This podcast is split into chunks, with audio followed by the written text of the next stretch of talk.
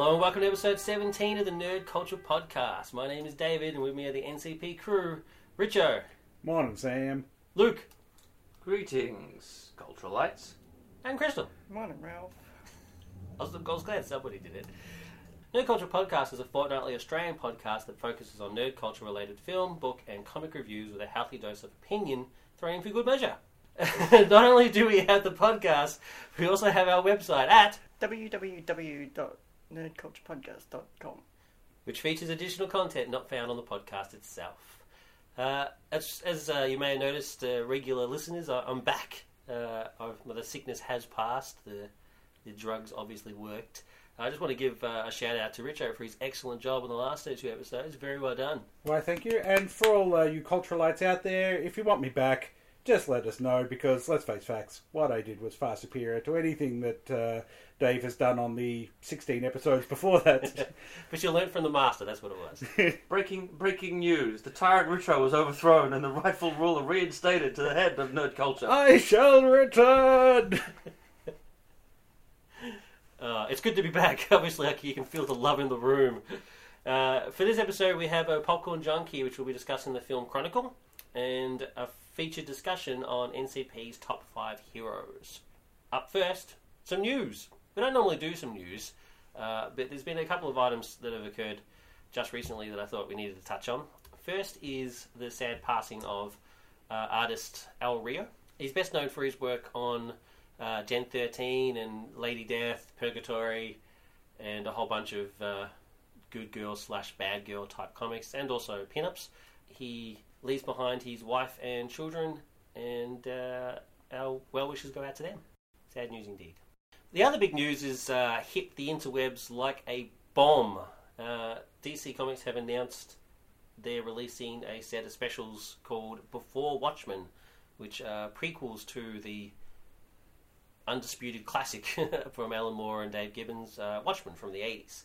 It's quite astounding, actually, the reaction. It's uh, a bit over the top, in my opinion. There's been quite a bit of. Uh, quite a few tirades from people online about this uh, this project, definitely. I know. I mean, there's no there's no disputing that uh, Watchmen is you know a classic and and uh, in my opinion brilliant. And uh, but let's be honest here. I mean, it is it's it's a story that's you know owned currently. I mean, currently owned by DC Comics, and they can do with it what they will. it's hmm. you know it's it's a it's a business decision, and DC Comics are a business, and this is going to make a ridiculous amount of money. Hmm. So really, not much more you can do about that. Hmm. I mean, Well, I does- mean, I mean, should DC Comics have the rights to them? That's another issue. I mean, I personally believe that uh, they gypped Alan Moore in a major, major way, and I'm on his side completely. Uh, but the fact is, they're the ones that are in control. Well, it comes down to a lot of the argument comes down to creative proprietorship. I mean, should others be allowed to work on these characters? And a lot of people have sort of really gone a- out against that and said that you know really Alan Moore and Dave Gibbons should be the only people working on it, and that it doesn't matter whether DC owns the characters or not. And uh, it doesn't help, of course, that Alan Moore himself has come out and attacked the project. Yeah, it's, Um, uh, interesting, given that uh, you know he actually had planned to do some spin-off stuff. That's right. I mean, apparently people keep some time forgetting ago. that, so that when Watchmen was in, in in production, like being released, he had specific mm. plans to do a Minutemen spin-off mm. and other stories in the universe. I mean, it's, so it's not like he thought that the story mm. was. I mean, yes, the story is complete and whole as of itself, but even the creator thought, "Hey, mm-hmm. I can spin this off. This would be pretty cool."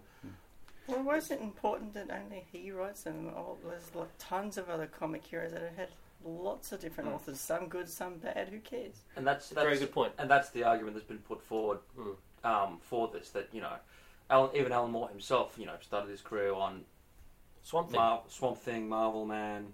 Um, characters owned by Okay. other by companies Owning or by wrote a other very wrote a very famous Kill, the Killing Joke, which is a very famous Batman versus Joker story. Um, David said that the Watchmen characters are owned by DC. They can pretty much do what they pretty much do what they like like with them.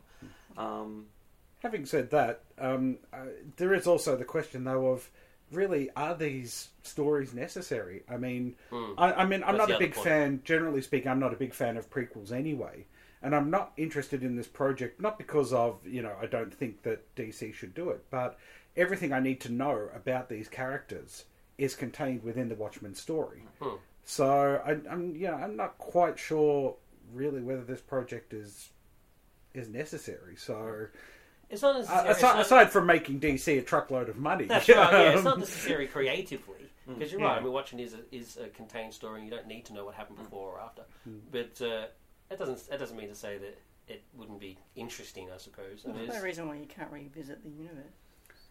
true. yeah, it depends on how you do it. Really. Mm-hmm. I mean, I'm, I mean, I'm, I'm interested. I mean, I'll, I'll definitely be picking them up. I mean, I, Well, I like I like most of the creative team. Mm. I I'm not a big J. Michael Straczynski fan, um, but Darwyn Cooke is a legend, Mm. and uh, I mean, he's never let me down. That man, he's always always produced quality. So. And and he's overseeing the project. So I'm thinking, you know, that might be working. and he's really the reason why I'd pick up a couple. Of, I'll, pick up his books in particular because I'm a big fan of Darwyn Cooke. Hmm. Um, but it's really the only reason that I've got an interest in this is because of the creative teams, not because I actually want to revisit the characters of the story. As has been stated, it's you know Watchmen is self-contained.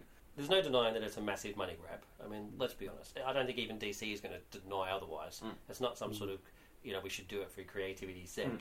I mean, the simple fact is they want to make a lot of money, Yeah. and they're going to make a lot of money.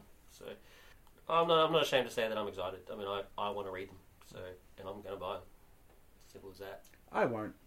Just because, like I said, I'm not. I'm not all that interested in prequels. The creative teams are fantastic. Mm. I mean, the the the opportunity to see Adam Hughes doing interior artwork would be Yeah. fantastic. But Joe and Andy Kubert. Joan, yeah, well, any any work by Joe Kubert is It's is much appreciated by me. But um, you know, Jae Lee on the Ozymandias book, but um, but yeah, just prequels just don't interest me for the most part. Yeah, fair enough.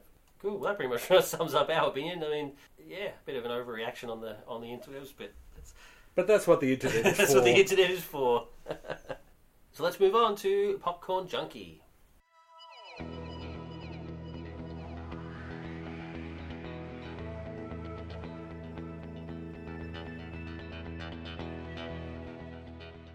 Chronicle, the latest entry in the found footage genre. It's directed by Josh Trank and stars Michael B. Jordan, Michael Kelly, and Alex Russell.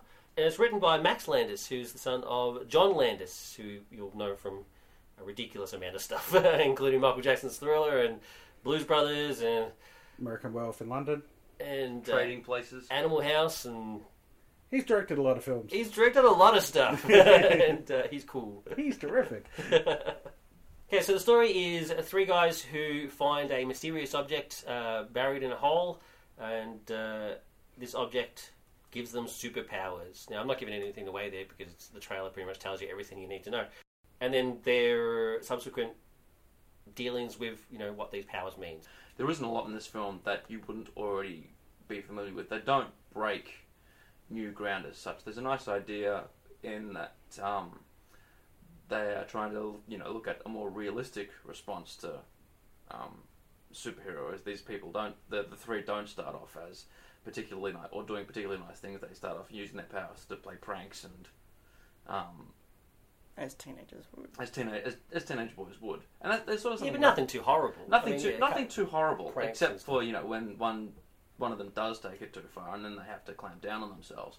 Yeah, Um, introduce but- the rules. But there is nothing. There's nothing particularly fresh about.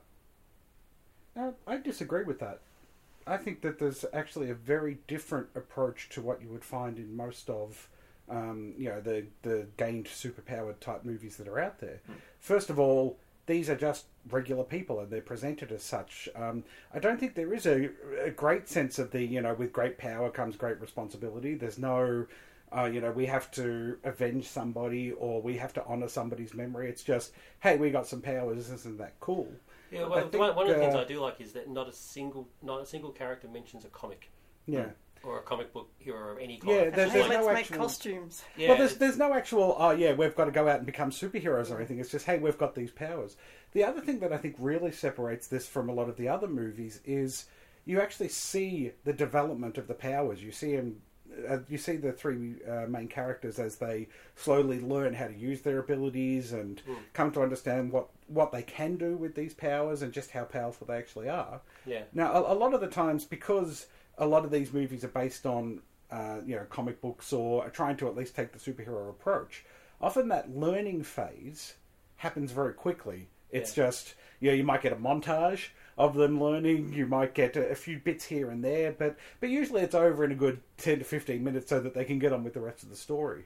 what I liked about this film was that it's actually a slow progression as they learn how to use their powers and It's like a logical progression. yeah, and in, in in a standard superhero film, the mistake that is made um, that leads them to come up with these rules um, of to how to use their powers actually takes it takes a while to get to that point. Now, in a standard film, that would come very early because the the hero would need to learn how to be heroic. Yeah, yeah. Here, you know, it, it, it takes its time, and I actually appreciated that they put that effort into it. And I think that's Yeah. one of the things that actually makes it a little bit different to the other films.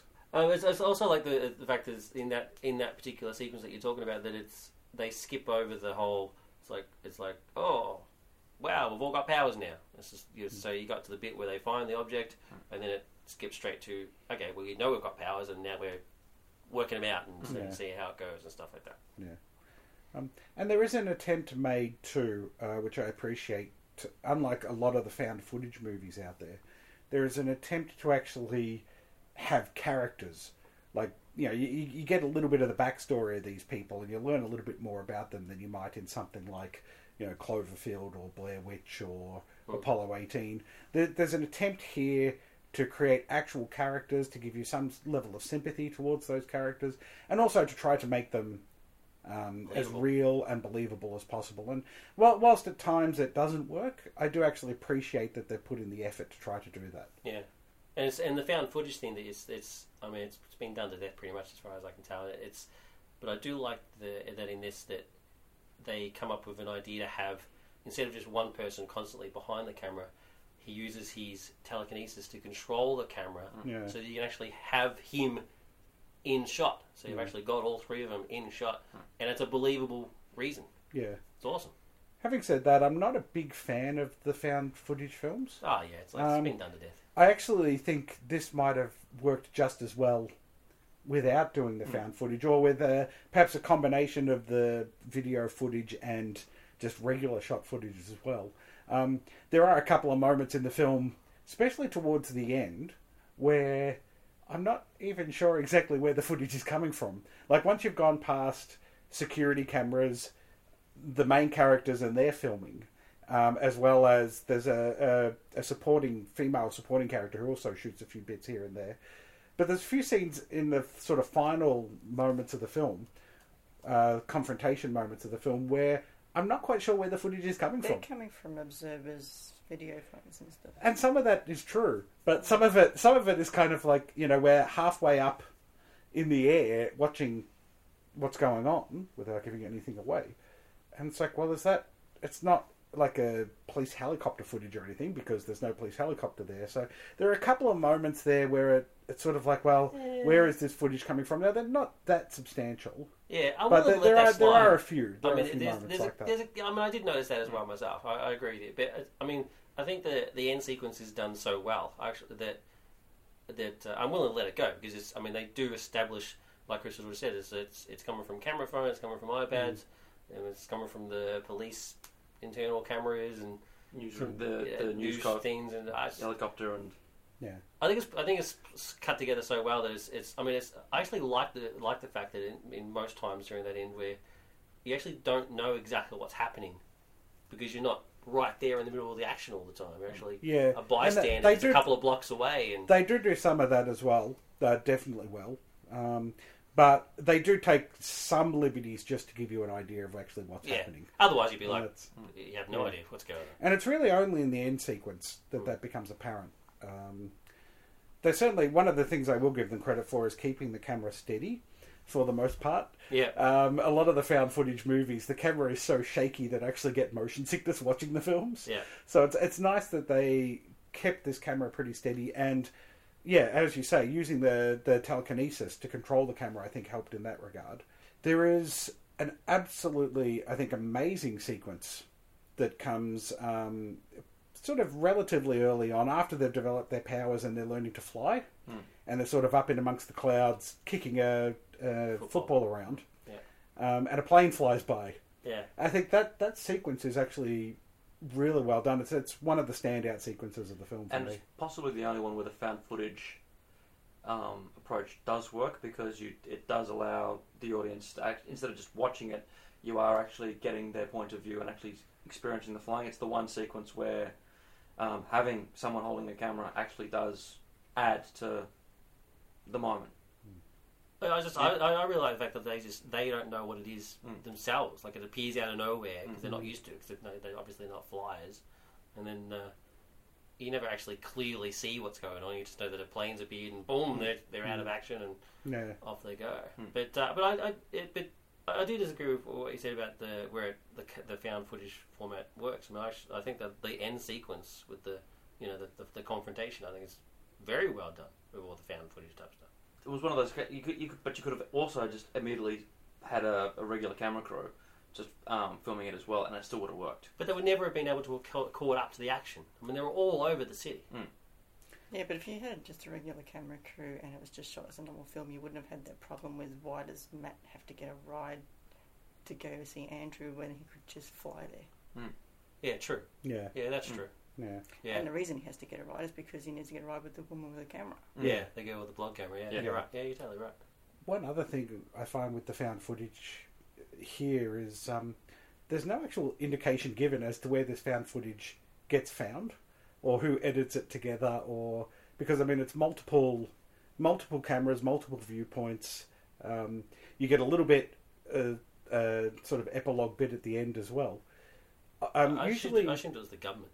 Well, usually, usually when uh, when these found footage films come out, there's a little spiel at the start Yeah, that says, yeah. you know, this footage was found Like and it's been edited together. You know, Cloverfield did it, Blair Witch did it, Apollo 18 did it. activity. Yeah, you know.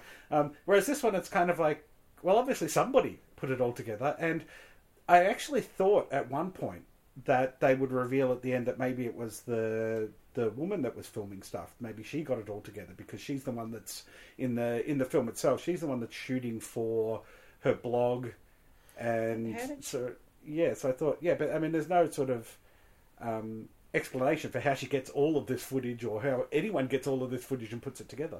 Yeah, that's what I was going to say with the one the stuff that's lost when the cave in happens. Yeah, yeah, that's what I was. Yeah. That's what I was just about to say. That that that that's why it indicates to me that it's the government because they would be the ones that would have access to it. But when they then- collapse that tunnel on purpose, you have to assume. But there's no necessary piece in the story where they have to lose that camera. I mean, he could have just taken it out with him, that, so that didn't really need to be a problem. Yeah, I guess. So there are there are I, I think a couple of I, I suppose I'd call them flaws with Mm. their with their approach to the found footage Mm. um, aspect of the film. Um, but yeah, but the story and characterization I actually thought was quite strong. Yeah, surprisingly. I also thought the um, the object itself looked pretty cool, like the crystal formation with the, the little tendrils. I thought that was pretty groovy. Doesn't tell you what it is. You don't need to know what it is. And really, these people would never find out. That's I mean, they're just That's- a bunch of teenagers. That's so- exactly right. They would not ever know, Mm. and uh, that's why we don't need to know. So I thought that was pretty groovy. Following on what uh, Luke said before, it is. I mean, it's, it's not the most original of ideas. I mean, I also I mentioned pre- in our previous episode that was that it was basically you know a god somewhere. Um, Rising stars But uh, now that I've seen it, it is basically a god somewhere, rising stars, and a hero. with heroes thrown in for good measure.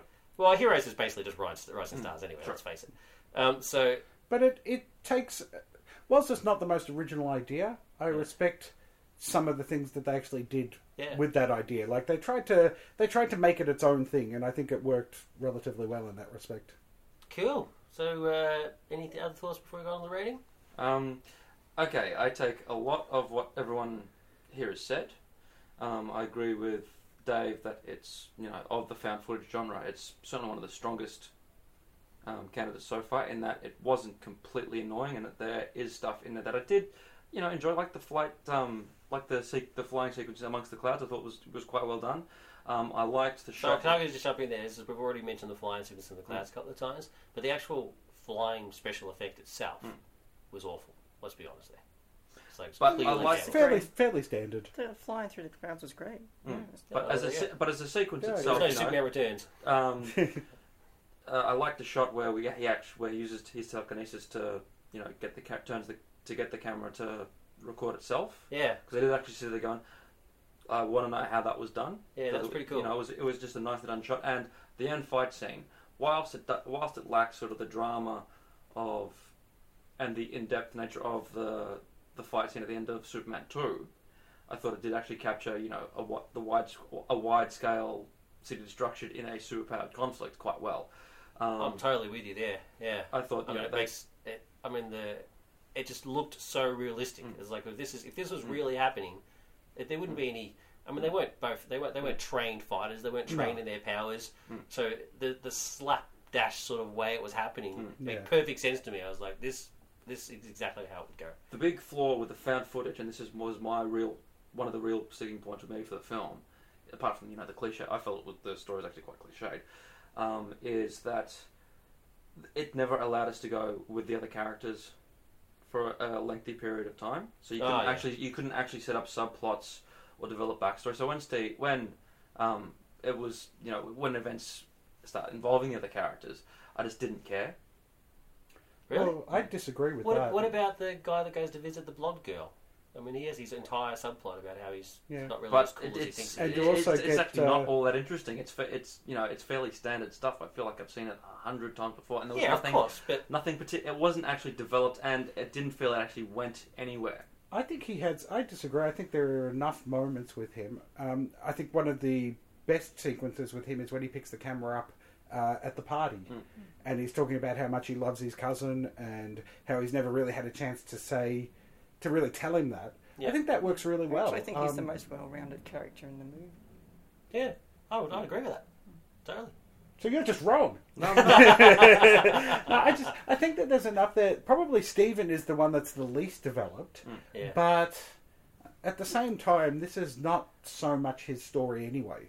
Yeah. Really, it's the, it's the cousin's story, and he's there to add something a little bit extra to the story, Mm. and you get enough about him and, and who he is to uh, facilitate that. Mm. But really, it's the cousin story story that we're following, and I actually think that the cousins are actually very well developed. I disagree completely. I think the characterization is actually quite shallow, and I think a lot of the stuff we discover about um, Andrew at the start, it's it was it, it was there to um, to say, oh, this is why you should care about the character, but I never actually felt a reason to care about the character. I actually thought he was a bit of an idiot. Um, I didn't feel any way inclined to want to necessarily want to follow his story. Um, I felt it was just it was basically lazy um, this is why you should do it, but I never, I never felt a reason to get involved. Fair enough. So it felt Yeah, kind of no. forced, you reckon? Yeah. I actually Yeah. thought I actually thought it was quite a uh, sympathetic and quite a realistic depiction of somebody who's, um, you know, in a abusive household who's dealing with all of these kind of problems in the way that a teenager does. I You know? thought it was going to be like the way Luke described, but I actually saw it more the way David described, Richard described. Good point. Yeah, Um, I'm the same actually. Yeah. Yeah. But I actually for the And, first uh, the first ten minutes or so, I thought, no, come on, seriously. Mm. And then, uh, like when like his his excuse for having the camera to start off with Mm. was he was filming his abusive father. I thought that's genius. Mm. But then he like carries it on with him to school and stuff, and like, you're you're drawing attention to yourself. Yeah, Why would you Yeah. do that? It's But just at the same time, become he's- as an, an, Yeah. an obsession by that point. But then Yeah. becomes that's yeah, it's good spot on. It becomes Yeah. an obsession. Mm. It's like as he states later on, he actually says because when when someone asks him, he's like, "What are you doing with this camera?" And he says, "Well, because it removes me from the situation." Yeah, yeah, he says, "Are you trying to create a barrier?" And he says, "Well, And maybe the- I want to create a barrier." I mean, he Yeah. was. I mean, yeah. I mean, I agree with you. He's an idiot.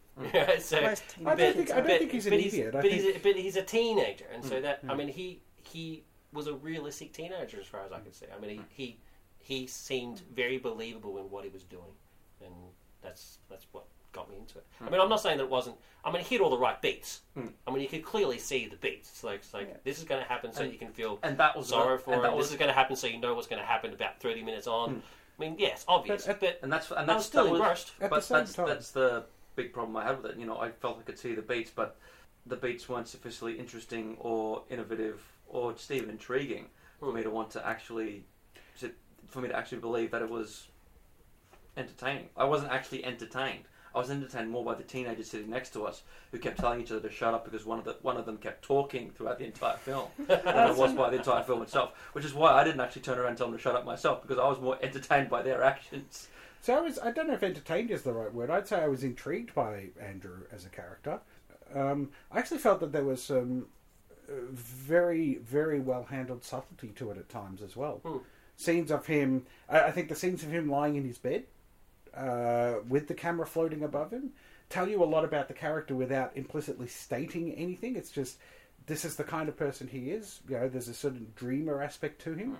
Um, I think there's a couple of scenes where where he sort of put the camera aside, but you can hear him sort of weeping a little bit in the background after After the party. after the party, and then again later on when he's up in the clouds after he's been beaten by his father. Yeah. Um, so I think that there's some there's some good subtle moments here that tell you a lot about the character without being too obvious and without having to state everything. And um, and I liked that about it. And his whole thing about going to Tibet, I liked it. I thought it, made perfect sense.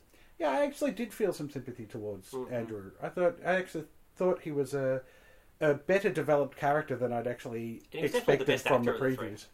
Oh yeah, without a was- doubt. I mean, the, the other cousin, as much as I liked the character, he was hopeless. so I mean, he was. I mean, Andrew at least I think put him. I in don't think he was guy who hopeless, and No. I think he did well when you know with the scenes with the girl when it's revealed he's not as cool as he thought he was, and Yeah. she the way she looks at him that, that revealed a whole other side of the character. I thought that was good. Hmm. I thought the scene was good. I just didn't think his performance was all that good. No, I think he pulled it He, off. he did Okay, well. cool. He did okay with what he had. He didn't have a Yeah. sufficient character to develop. And there was one moment of weak acting towards the end where he is actually screaming at Drew, Andrew, sorry, um, where he Don't Does- make me do this. yeah he does fa- he does falter a little bit in his Yeah. performance. Um, But there's still, there's still no uh, seven moment. Yeah, it's, it's, it's no Brad Pitt at the end of Seven, where he's almost ruining the moment with his poor acting. I, I went in with extremely low expectations. I thought it was going to be, just judging by the trailer, I thought it was going to be uh, some angsty teenage thing with some jackass sort of thrown in. and I came out- Superpowered jackass. superpowered jackass, and I really wasn't looking forward to it at all. But I came out pleasantly surprised. I mean, it's not one that I'm going to want to watch again anytime soon, but it held my interest for the two hours, or hour and twenty four minutes, or however long it was. Yeah, it was only like it was not even an hour and a half quite short. total. Actually, I think the shortness worked for it. Yeah, it doesn't Yeah. it doesn't overstay its welcome, which is a good thing, Mm. definitely. Well, then more of the end fight would be cool. You didn't get action sequences. It's action. was it actiony action? It was actiony action. It was bringing it full circle. All right, ratings. Two and a half. yeah, like like Crystal, I was pleasantly surprised by this film. I went in having the absolute lowest expectations and came out actually quite enjoying it. So I give it three looks. well, I went in having no expectations, and my expectations were you know met. One. Wow. Harshest Um, critic in the world. I'm going to go with uh, Richo. Yeah, I mean, I was the same. I sort of saw the trailer and thought, no, this is no. Yeah. I don't want to. I really don't want to review this. But yeah, I mean, just like Crystal, I walked out pleasantly surprised. We had a cool chat about it afterwards, and So the person who did the trailer needs to have a long Yeah, the- Well. Chris, I think Crystal was right. It just looked like it was going to be, you know, jackass with superpowers, Yeah. and in fact was, yeah, it's actually a- quite subtle. yeah. So I'm going to go with three as well. Yeah, it was. Uh, it was quite enjoyable. So anybody who was going in wanting to see that was probably bitterly disappointed. Go see it. yeah, look, it's worth it. It's worth it. Do your yourself time. a favour. Do yourself a favour. Coming up next, round table. We're knights of the round table. We dance whenever we're able. We do routines, we call the scenes, with footwork impeccable. We dine well here in Camelot. We eat ham and jam and spam a lot. Okay, so our regular listeners will notice that uh, featured uh, like discussion uh, segment has slightly changed. We've got a bit of feedback about our war room segment in that it's really not really very warlike. it's not very.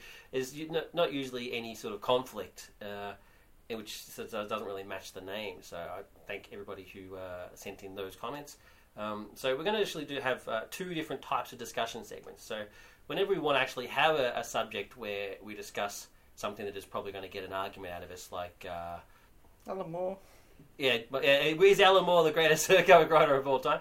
Um, that would be a war room because all the other three people on the crew are going to disagree with me. But uh, if we're going to have a discussion where we're just going to talk about stuff like our top fives or um, how much we love War of the Worlds or uh, whatever the case may be, we'll call it the Round Table. And uh, that name actually came from Jan Luke. Yay! He's my hero. My Wait. acknowledgement is appreciated. When I grow up, I want to be just like Luke. Oh dear. That's kind of creepy. Disturbing, yeah. Disturbing. So for our first roundtable, we're actually going to be talking about NCP's top five heroes. Uh, some, quite some time ago now, we did the uh, NCP's top five villains, which was uh, a lot of fun and one of the most requested items that I get in our feedback is uh, more top fives. So uh, we recently did the top five vehicles. So uh, now we're going to do the heroes. So NCP's top five heroes. So we'll go through uh, like we do with all the others. Uh, I'm very excited. There's some interesting, uh, interesting results. I've got to tell you. Uh, so starting at number five, Robin Hood with four votes. Robin Go, Hood. Robin- Go Robin Cool. Hood. I was quite shocked to see this Why? because you're the only person that voted for it. But Robin Hood is one of the greatest heroes of all time. He's um, He, okay, was, a, he was a thief. uh, but he He fought. But he was a th- he was a thief who, in the popular version, fought against fought against oppression. You know, Th that's that that's the reason why he's considered such a high. That's that's why I that's why he's one of my favorite heroes. you I'm know, not, I'm not fought denying that he's a hero, but number five. Well, I mean, he, uh, you know, the whole robbing from the rich to give to the poor Yeah. shows that he's not so much a thief as really a resistance fighter. Yeah. A resistance fighter. I like Yeah, he's trying to help out the oppressed by basically becoming a criminal and putting himself in harm's way. that. They should, have a And- cross, they should have a mashup, a crossover with uh, Robin Hood and Alien Invasions. I'm sure it's been done somewhere. fighter. Robin Hood versus the aliens. They, you know, they, did, they did have a cartoon in the '60s called Space Robin Hood. No. Really? and hey, if Santa Claus can conquer the Martians, then anybody can fight the aliens Um, these days. You know, one of my favorite, one of my favorite cartoons as a kid was a similar sort of deal. It was Ulysses 31. Never saw it, but I Ul- have heard of it. Ulysses setting space. Yep, I over the remember that. areas. But um, anyway, to get Yeah. back to Robin. Moving back on to Robin. Moving Moving back back on on Robin Robin. Um, So you don't mean the Men in Tights version of Robin Hood? No, I You mean the classical version? I mean the um. Well, the, actually, what I'm talking about is, is the version that has come down to us, which is the Elizabethan version. Yeah. In the original ballads and and um, sorry, in the original ballads and rhymes, Robin's actually not a very likable person. You know, he No. does actually No. rob and kill, and he does it more He's for a highwayman. He's a highwayman, and he does it for self-motivating reasons. But it's Yeah. more the sort of the roguish flair Yeah. that he had as a character, which still persists. You know, he's still seen as a bit of a rogue and a bit of a charmer.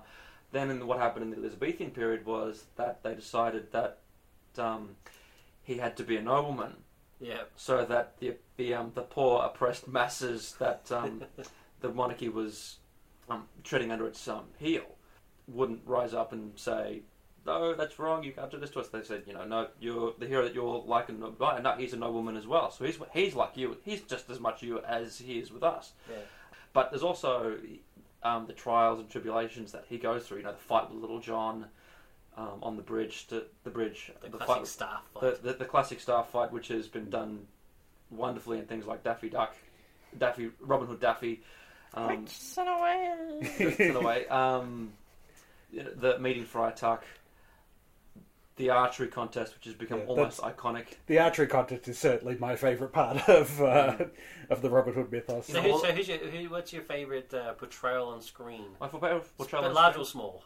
large or small. Yeah. Um, it's a small screen adaptation. Whilst I would love to say the Errol Flynn version, and the Er- and Errol Flynn is a great Robin, um, and the the Adventures of Robin Hood is a wonderful you know piece of wonderful piece of entertainment, light light-hearted. It, it takes you along. It's a great piece of escapist entertainment.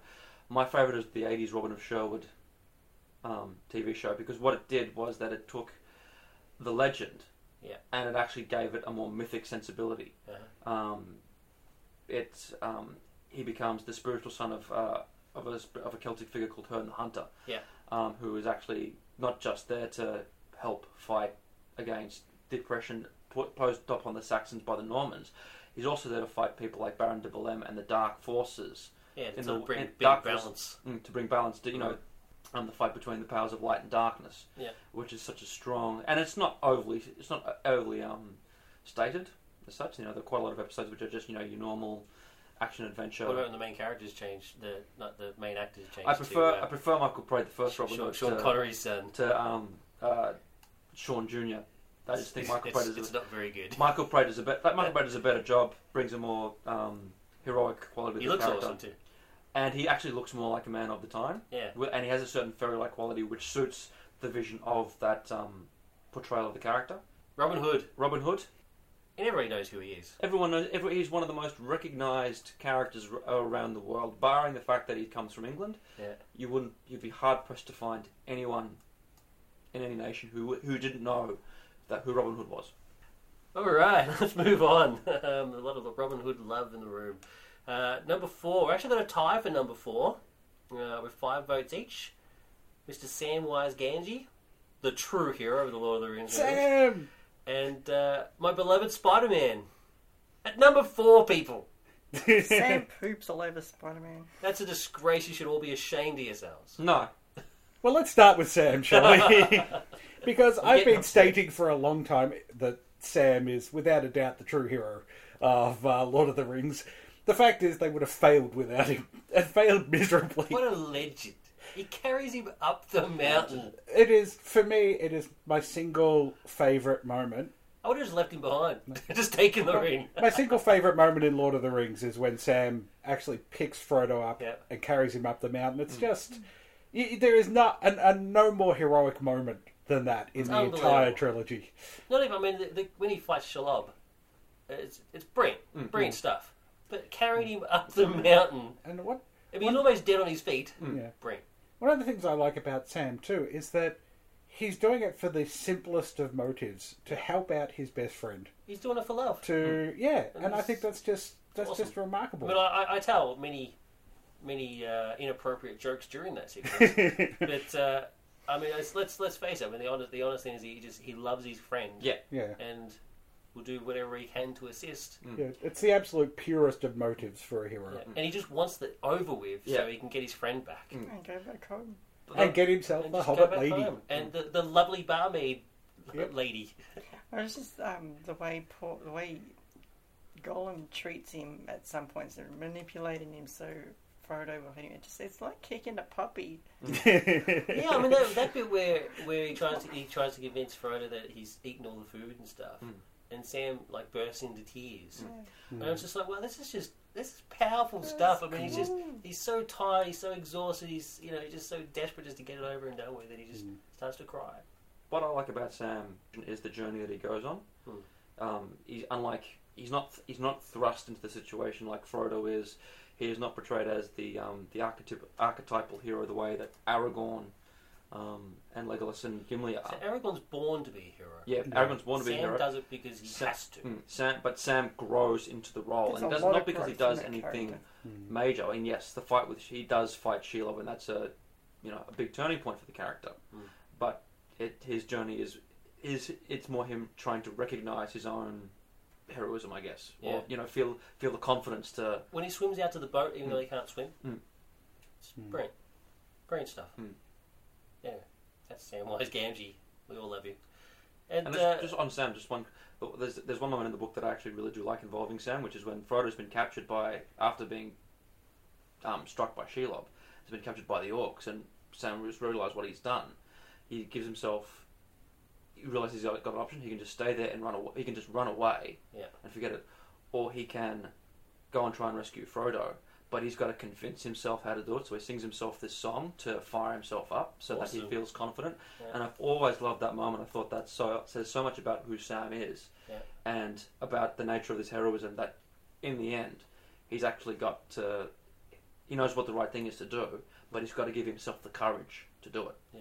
Also, like the fact that he he takes the ring Mm. and without even a moment's hesitation gives it up again. Yeah. It's like there's no corruption there. Oh, there is a hesitation, but the hesitation is more. I don't want to the give it back to burden you because I know the effect it's got. Yeah, yeah, that's what I mean. Mm. Yeah, it's no hesitation because he wants to mm. covet it like everybody mm. else seems to. It's just, I mean, even Frodo it's just, he just, it's like I, just, I don't want to hurt my friend, Mm. but I'll, I'll happily give it away. I mean, he'd throw it away if he could. Yep. And It's just awesome. So, uh, Spidey, also at number four. Number four. Yeah. That's right, everybody. I'm very upset, very, very upset by this Why? because Spider-Man, the greatest hero of all time. Well, let's well So let's that's the let's new start with what makes Spidey great, basically, and With go from great there. power comes great responsibility. Well, He'll do whatever it takes to protect other people. He's the the, the He's, amazing uh, thing I think about Spider-Man is that he is the ultimate everyman superhero. Like That's right. nothing goes right for him. Like, yeah, the standard for superheroes is you get powers, you become heroic, you become popular, people love you, you know, or, you know, in some cases fear you if you're Batman. But Spider Man is just that, he, he's basically, and he was created as such. What would it be like if the people reading the comics gained superpowers? Yeah.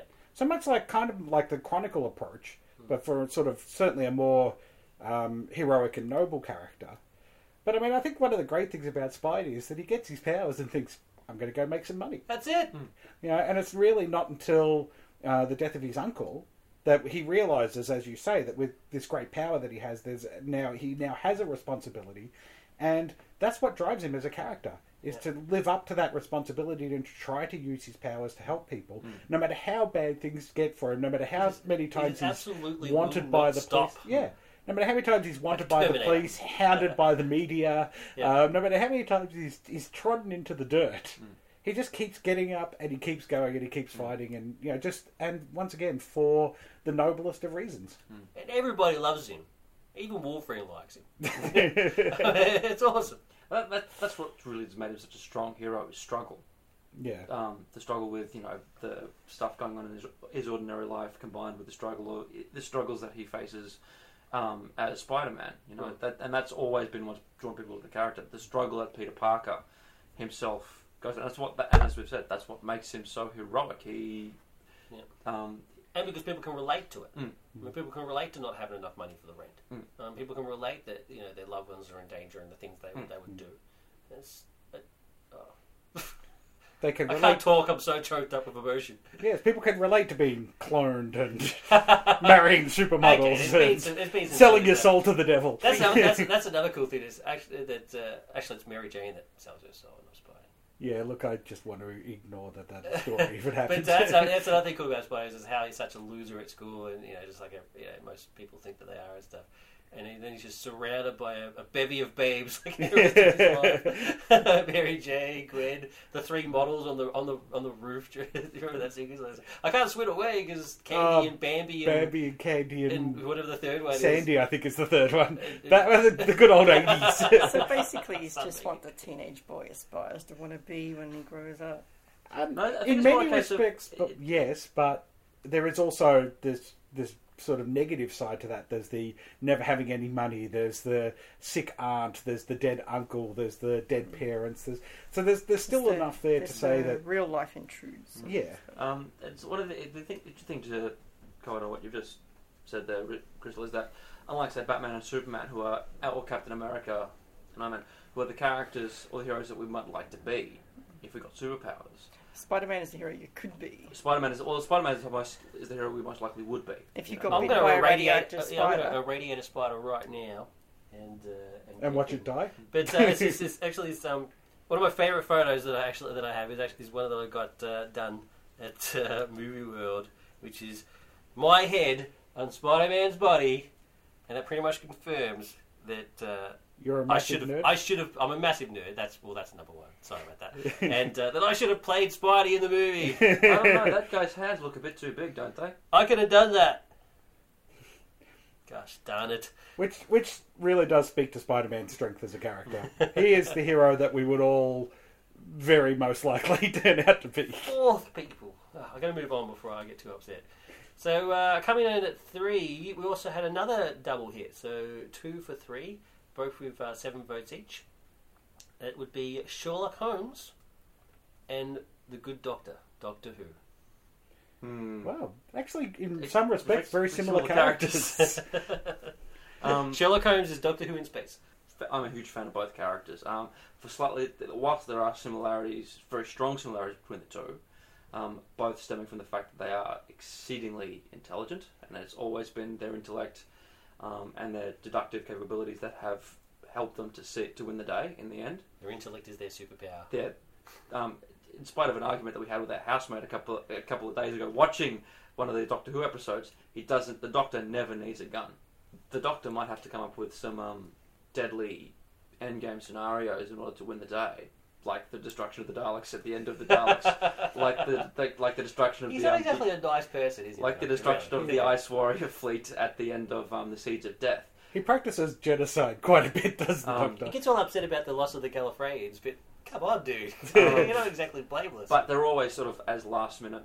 This is the only option I've got left available to me. All other avenues have been closed. The Earth will die if I do not do this. Hmm. Um, Yeah, which he's is not what, happy about having to kill four Daleks. no. No. And let's face facts, the Daleks. Pretty evil. Hmm. They're not evil. They do what they have to do because they've been brainwashed into doing it. They do. They're a fascist regime that wants to conquer or destroy the entire universe. Only because they've been conditioned to be that way. That is You true. They have actually been. Dalek. There's, that's, The- that was the beauty of Genesis the Dalek, the morality argument that goes on in the Coloured Dome. Yeah. It's the the, the great, great thing about Sherlock Holmes was that he came at a time when no one was like him. There was nobody like Sherlock Holmes apart from a couple of short stories written by Edgar Allan Poe. But um, Auguste Dupin, the character in um, The Murder of the Rue Morgue, was sort of unknown, a bit distant from the audience. Whereas Sherlock Holmes, and uh, it was it was quite arrogant um, and quite misog- misogynistic.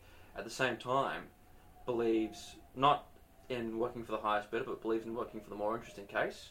Yeah, it's whatever interests him at the time. Yeah, and but is more more importantly, believes that justice should be done. He will use all the powers of his um, all his deductive reasoning, all the resources at his disposal to see a criminal brought to justice. Hmm. Um, and that has apart as well as his exceedingly clever um, reasoning and deductive capabilities have made him one of the most enduring characters Hmm. of all time. Like is, Robin, yeah. We, we, won't, we won't, won't go focus too much on Sherlock because uh, we've pretty much t- talked about him to death in one of our previous episodes. But Yeah. you're right. I mean, it's just they're, they're both they're both And very he's- similar characters. Yeah. Sherlock Holmes has set a standard. That's right. There is really only there's really only sort of two or three detective archetypes out there. Hmm. The other one probably being the Philip Marlowe type, sort of more hard-boiled detective approach. But really, Sherlock Holmes informs the approach taken by so many writers to so many of their um, literary or film or television detectives that it's hard not to put him on a list like this. He's really a groundbreaking character. One other aspect I would point out about Sherlock Holmes uh, and the original stories that I really enjoyed is it was a way for me to learn about London during those times without having to read dry history books. And, and the stories are still very readable today and accessible. Yeah, absolutely. Yeah, and uh, and yeah, and Doctor Who is uh, he's just brilliant. He's just a brilliant creation. It's Well, the fact the fact that um, you know Doctor Who's the TV series, the original series especially, um, holds the Guinness Book of Records for the most number of consecutive science fiction episodes. Uh, there was you know 783 episodes or something. I think it shows you know, and the fact that then he's made a very popular return in 2005 Hmm. uh, speaks to the strength and the enduring nature of the character. And- It also has an inbuilt reboot though. Every time he gets they get tired of the character, they can just he can regenerate and become That's the genius of it. something Yeah, great. that's the genius of it. Is it's, it, it, revolving actors. I mean, you're not going to have an actor doing the same role for you know 20, 30, 20 years or whatever it was. Yeah. You know, it's just Well, the standard the standard for doctors seems to be that's because Shatner's. That's just the Shatner. He's the shot.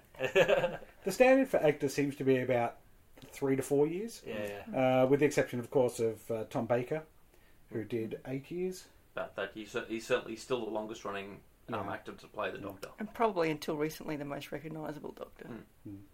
Yeah, absolutely. And uh, look, I admit it might just be that you know I'm currently doing the Who reviews and watching every Doctor Who episode that's available. Um, but he's certainly e- even I, I think even without that, I probably would have ranked him very highly on my list. yeah, he's awesome. Yeah, me too.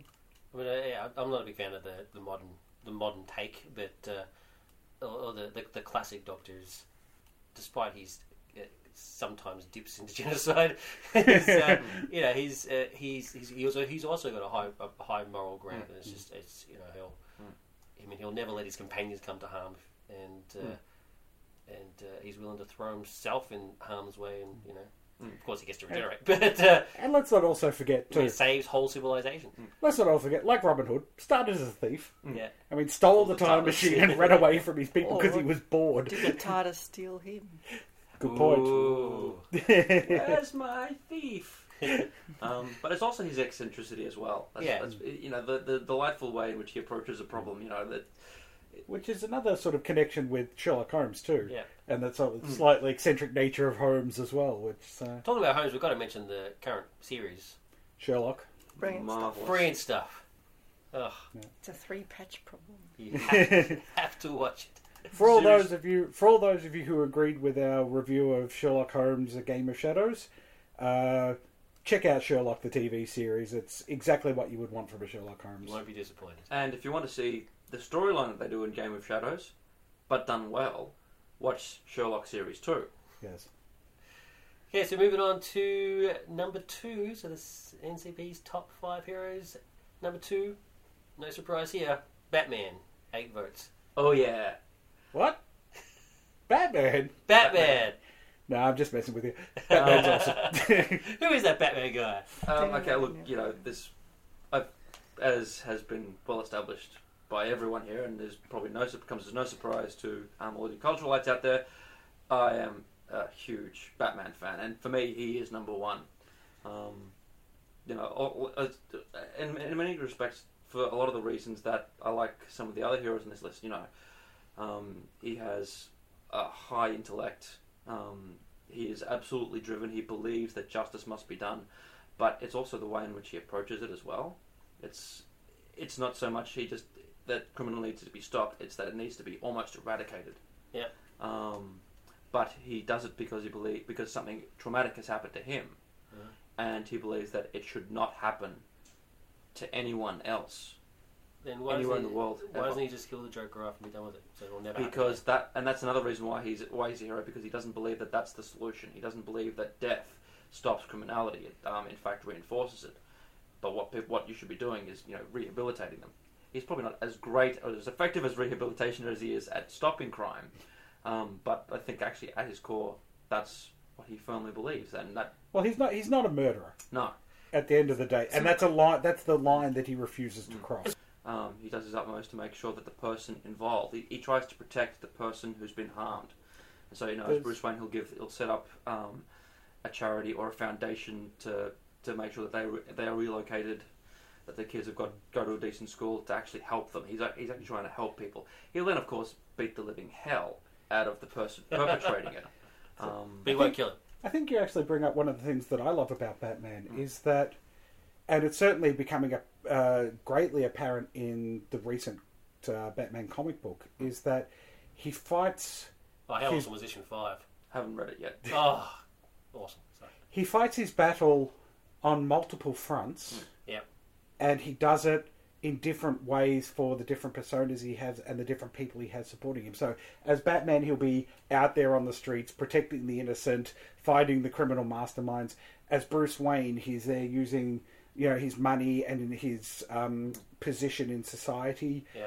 to um, you know create organizations and create charities and things to try and deal with it on that level. He will take um, you know disillusioned youths and you know craft them into basically little versions of himself. By but he will do- he will way put them, and uh, but at the same time, he takes them and gives them direction in their life, and then they too then go out and they become part of what he's doing, and they they try to set up their own ways of dealing with things as well. You know, so so he's working on, and now of course with the incorporated approach, mm. he's now working on a global scale.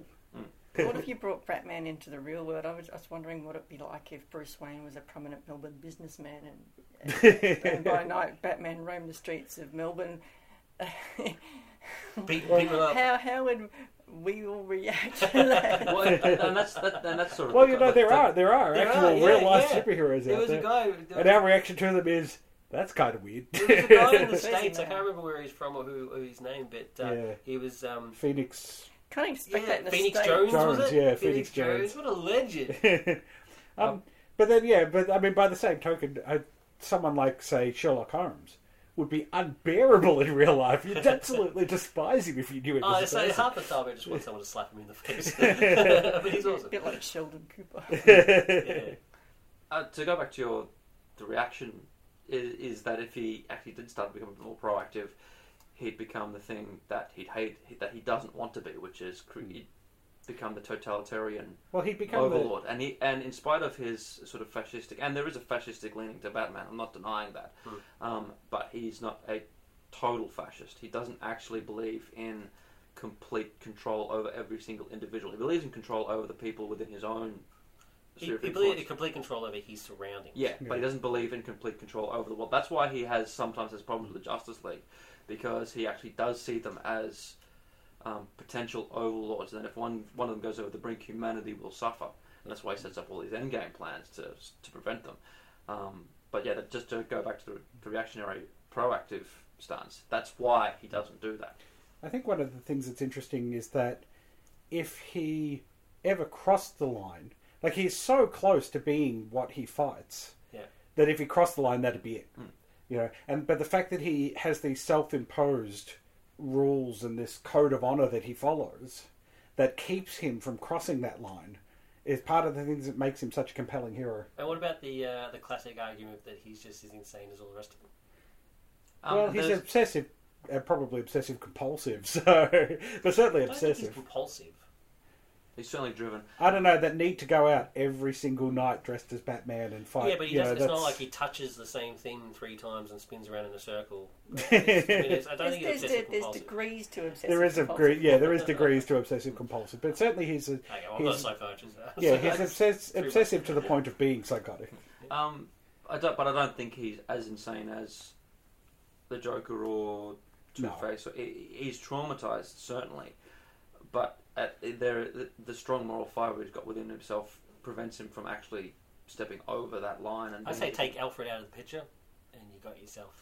and that's and that's partly Uh, but why. then you- you've also got the Robins as well. Yeah. Take the Robins and Alfred they're out. easily and, dispatched. and, Gordon as well, and Gordon as well. A lot of the reason why he's been Yeah. able to do what he does is because yeah, Gordon, the the Gordon father does. figure. Yeah. does Yeah. quite a lot of. Alfred's his best his friend, and Gordon's his father figure. Yeah. All right, folks, coming up to number one. Uh, I don't think it's any surprise, and we've already gone through the rest of the list, so there's, there's pretty much only one person left who could possibly be, although it should have been Spider Man. number one, Superman. Well, I've always said that uh, Spider-Man is the the- Spider-Man is the hero you probably would be. Batman is the hero you kind of secretly wish you were because he's just so cool. be. Yeah, because he's just so cool. You know, you wish you had the money, the cars. You know, the... Superman though is the hero we should all aspire to be. He's Yeah. just so likable. Yeah, I mean, he does he does what he does because it's right. You know, he believes in justice. He believes in helping out the underdogs. He's he's he's really just the he's the iconic figure that we should all aspire to be. He's the the hero of heroes. And the fact that he does it not because he thinks that's what should happen, he does it because he honestly believes. Yeah, and he's not driven by be. He's not driven by obsession the way that Batman is, or you know, by the the death of his uncle the way that that Spider Man is. He just does it because it's right. Yeah. The great thing about Superman is that he doesn't see his powers as a curse, he sees them as a gift, and that he believes that he can use his powers for the betterment of mankind. The fire so that's just like down. like Batman, he sees the big picture, Hmm. but he sees it with a completely different Yeah, slant it, on it, it. it's in the spite of inherent his, goodness of the world right, versus Batman's in, But it's everything's also- screwed. it's also his humanist, the, his humanism coming in through. He doesn't just see that you know his powers are there for him to fight evil. Mm. You know, he sees his powers as being there to actually help humans. That's it. Yeah, Yeah, he has a gift, and that gift should be shared with Mm. humanity. he's a brilliant, brilliant creation, Mm. And- and, uh, he's not handled very well sometimes. But, uh, But that could be said, I think, for, For all many of of, the heroes that we've talked about. Yeah, I think the other amazing thing with Superman, first of all, he started the craze of the superheroes and has endured. I mean, it's now 80 years since his creation, and he's still an enduring figure today, and probably, I'd say without a doubt, the most recognizable superhero in the world. Yep. Um, anybody that sees the big red S knows exactly what it means and who it is, and, and not just who it is and who it represents, but what it represents, what ideals That's are represented by that character as well. That's such an important thing that you just said, Jeremy. Is when you when you see the red S, you don't just think, "Oh, well, it's just Superman, comic book character, Mm. the tights." I mean, you, you get the what he's all about. Yeah, the and- truth and justice aspect, and Yeah, it's just it's brilliant, brilliant stuff. but yeah, Um, Super, Superman represents an ideal, and it's a universal ideal. Yeah. I think, which is just amazing for for a character that started as you know beating up uh, you know domestic abusers and things in a ten cent comic book. There is only one Superman for me, Christopher Reeve. no one can replace him. And and in my mind, that's the face I always see. Yeah. That by They, they even started drawing him that way. Mm. But that's what exactly what John Byrne did. Well, one of the great things about Christopher Reeve's performance is that he was able to perfectly embody all of the ideals that Superman is meant to represent in the way he spoke, the way he stood, the confidence that he had. Everything about him was just reflective of what Superman is and what he stands for and what he should be. Also, that was my first impression of Superman at a very young age, so that's sort of imprinted on my brain now. Cool. As it was for probably a lot of people. So Christopher Yeah. Reeve was probably Mm. of our generation. Christopher Reeve was probably um, Yeah. everyone's first encounter with um, with the character. And I found Zod very scary. I've spoken to people um, sort of you know who grew up in the fifties, and they have the same reaction to George Reeves. Yeah. But for a similar sort of reason, you know, George Yeah. Reeves, you know, he's he's still embodied those ideals. excellent. You know, the the confidence, the heroism, um, the stoic nature of the character is all represented there, and that's yeah, And he understood the importance of the role he was playing. He Yeah. just, I mean, he just, he just refused just- to do certain things. And, Yeah. and, he, and he was he was always. You know, kids would run up to mm. him in the street and he'd, he'd be he'd be in character and you know say hello. And, mm. and it's Gold. it's Gold. to the credit of the character himself that these actors were able to identify those characteristics so easily and be able to present them with such natural ease. Um, I think that speaks to just how great a character Superman is and how great a hero he is.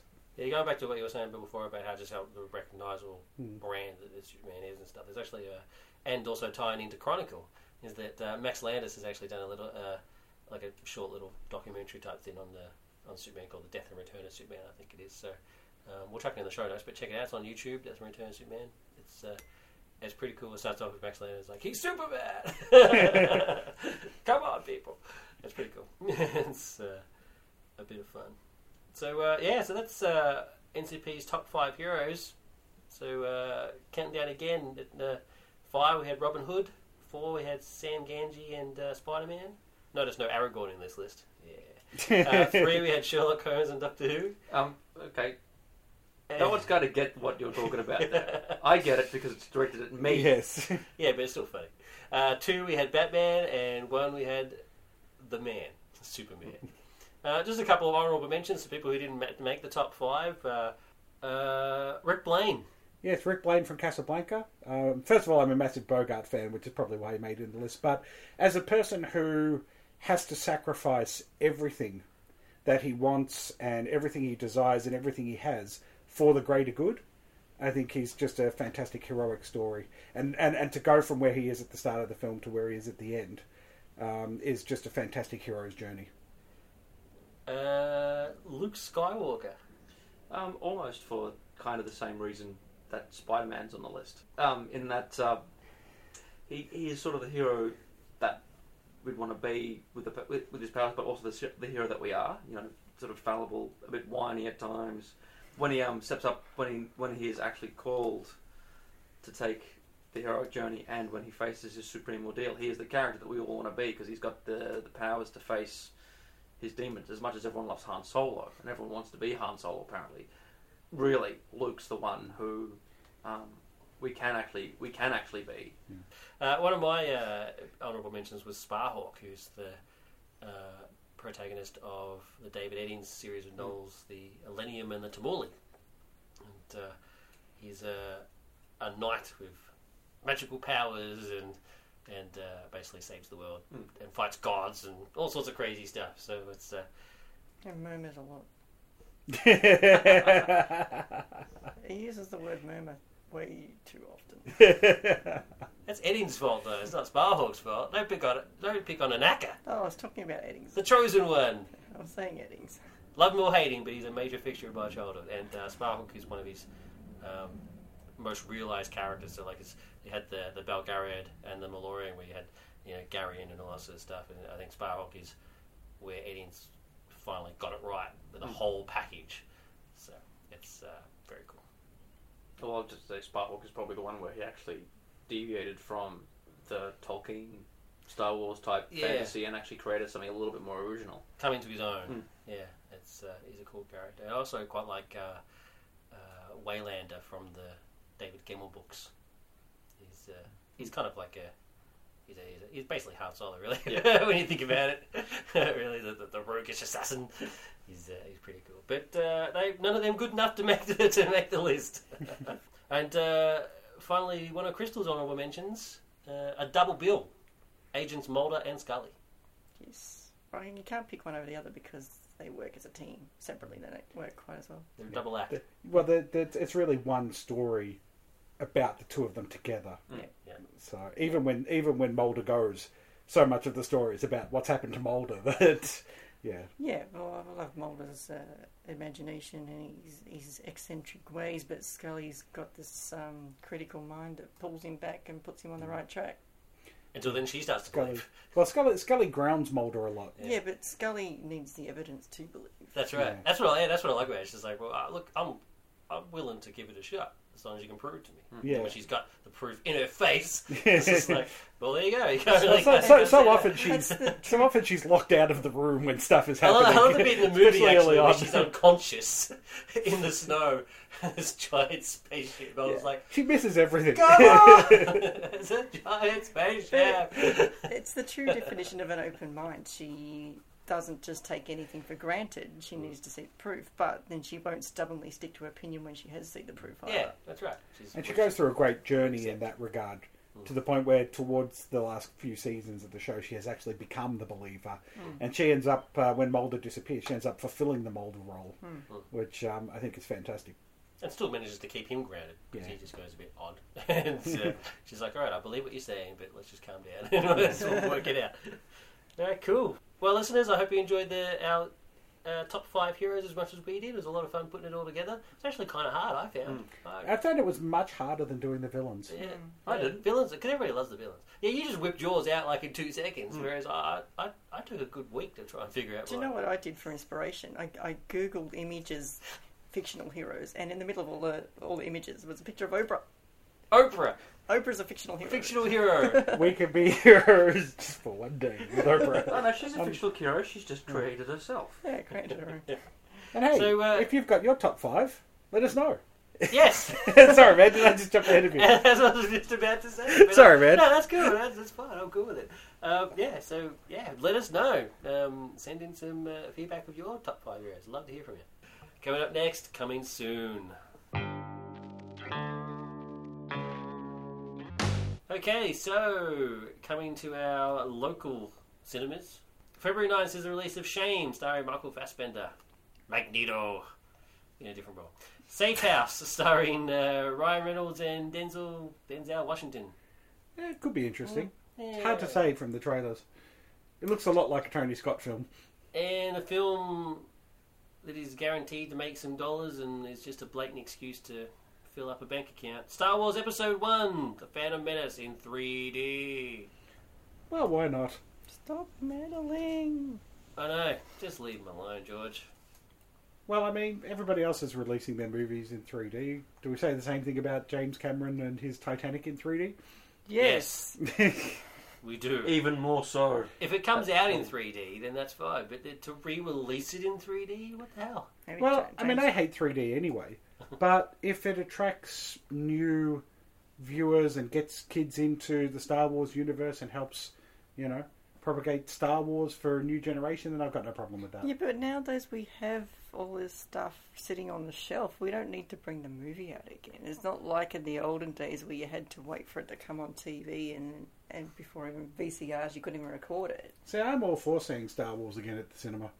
Talking about uh, bringing Star Wars to a new generation, which, pro- which is probably the real reason why this is happening. But uh, uh, there's an awesome YouTube clip of uh, two kids, like quite they're quite young, watching Empire Strikes Back for the first time, and their reaction when at the, the big reveal. It's uh, We, it's pure magic. Just their reaction. They're just like, we had a similar thing recently. Cold. We showed uh, Stephen, our housemate, uh, uh, Planet of the Apes for the first time, and he did not know what the ending was. oh my god, really? And so when it gets to the ending, Yeah. he was shocked. It was fantastic to see. That's brilliant.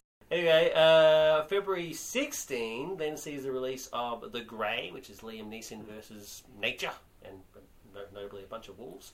Uh, My Week with Marilyn, a uh, Oscar contender for young Michelle Williams, and 30 Minutes or Less, which stars that social network guy.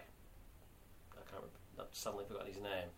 Who gets a bomb strapped to him and told to go rob a bank. It's, uh, it doesn't sound very interesting, to be honest with you. Uh, and as usual, NCP's favourite cinema, The Astor, is a great selection of films, uh, including the family friendly double The Muppets and Real Steel. Which I'll be going to. Really? Yep. Yeah, we saw Real Steel not too long ago, and uh, I quite enjoyed it. I haven't actually seen either film yet, so I thought since it's on at the Astor, makes good double. It is a good double. That's on February 18, so Yep. uh, yeah. And that's it for coming soon. Okay, so before we finish up, uh, I just want to do a special feedback section. Um, we recently got a review on iTunes uh, from Mr. Nicholas Thompson that was, well, the title is very critical, and uh, so I just want to just uh, have a few comments on it. Um, first, I just want to say thank you for taking the time to write uh, this review. It's quite it's quite extensive. It's it's, quite, it's a few paragraphs. Um, so uh, thank you for not making it um, a personal attack. I mean, it's, it's it is a negative review. It it's uh, it's uh, one star, and uh, but it's not personal. At no time does it go uh, you know horrible and you know mention any names or anything like that. So um, thank you very very much for that. But also thank you for uh, feeling strongly enough that you you know take for taking the time to actually get to write it down and let us know your thoughts. There's plenty of other podcasts out there that you know that do our sort of thing and and review and stuff. And we obviously we think we're unique in our you know our stamp on it. But um, if I mean the fact that you've given it um, 17 episodes before you come to this and have decided to move on, I actually respect that. It's um, why waste your time listening to something you don't want to listen to? So I mean, hopefully you're listening to this so that you can get you know a response uh, from your review. Um, and if you are, cool. I mean, I hope you enjoyed the show. And if you didn't, then um, and yeah, thank you uh, for taking the time the time to, to listen to the first 17. If you did enjoy the show, then please continue on. We'd love to have you. Um, it's a shame that you didn't uh, send it through as an email so I could respond to you personally, but uh, hopefully this makes up for it, like in a special mention on the on the podcast itself. Uh, so again, uh, thank you. It's our first. Um, it's our first sort of majorly negative review. So it's actually. So I'll be honest. When we first got it, it was a bit of a shock. Um, but uh, we've all responded to it quite favourably, and and Well, it's, it's nice to it on get board. Yeah, it, it's nice to get uh, a little bit of balance in the reviews. I mean, we've been very fortunate to date that most of the reviews have been positive, so it's nice to get sort of the converse to that and uh, to hear what somebody who actually doesn't like the show says. And and the fact is, as uh, David said, you've given us a chance. We haven't worked for you, and uh, yeah, you'll be moving on to something else. So I get the impre- impression from the tone of the review that Nicholas has been building up to this for quite some time. So I would have liked to have he- heard some feedback from him earlier on if he disagreed with a specific review or something, to have sent us an email or um, put on the Facebook side or Twitter us or something and say, no, I disagree with what you said there, and this is what I think. I would have liked to hear that. Yeah, that would have been cool. I mean, what what actually yeah, what actually got to this point? and I'd like uh, I'd love to hear that from other listeners as well. Really, Yeah. you know, get a We, we love all feedback here at, at Nerd Culture Podcast. We, we love. I mean, I've said, I've mentioned before. I just I'm gonna open up the Outlook and and there they are, and it just makes my day. It's awesome. It's um, you know negative or positive or you know balanced in between, whatever the case may be. It's, it's Just because uh, Luke's the harshest critic in the world doesn't mean you're not allowed to disagree with him and, and say something. because we mate we do. yeah, and I keep saying, you're wrong. So thank you, Nicholas, for taking the time. awesome, and uh, that brings me to how to get in touch with us. Um, you can contact us by email at feedback at nerdculturepodcast.com or post on our Facebook wall at www.facebook.com slash nerdculturepodcast or tweet us at, at nerdculturecast or you can leave a comment on any of the posts on our website at www.nerdculturepodcast.com. And don't forget to rate us and review us on iTunes, just like Nicholas did, um, and subscribe to the podcast. So that's it for this episode. Hope you enjoyed it. It was a lot of fun. Spider Man should be number one. So that's right. Say hello, V. Uh, tune in to our next episode for a dust jacket on 1984 by George Orwell. You excited, Richard? I'm very excited An to be interesting reviewing choice. this book. Absolutely. It's a. I'm, I'm looking forward to it. um, and a roundtable, the newly christened feature roundtable. Uh, thank you, Luke. On the 84th Academy Awards, I'm really looking forward to this. We've uh, the uh, we've been to the movies uh, multiple times over the Doing our homework. since the last podcast. It's uh, so we're so we're going to review uh, the major categories: uh, film, director, best actor, best actress. Uh, basically, which ones we want to win and uh, which ones we think the Academy will pick. We're trying not to make it as long as the actual Oscars themselves. It definitely won't be as long as the actual Oscars themselves. You are right. That'll be out in time for the Academy Awards themselves, so you can uh, hear our opinions and uh, then see whether we were right or wrong and whether you agree or disagree. So thanks to the crew, Crystal, Thank you. Richo. I do whatever a spider can. I hope that's not true.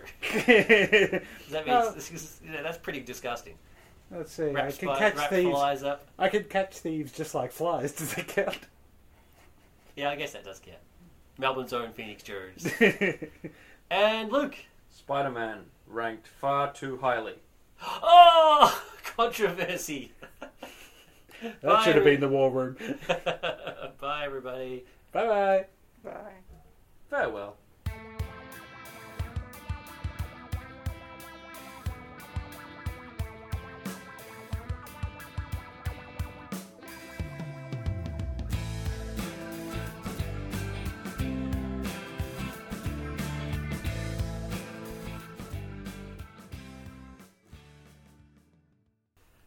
So just you know, Nothing justifies genocide. It really, really annoys me.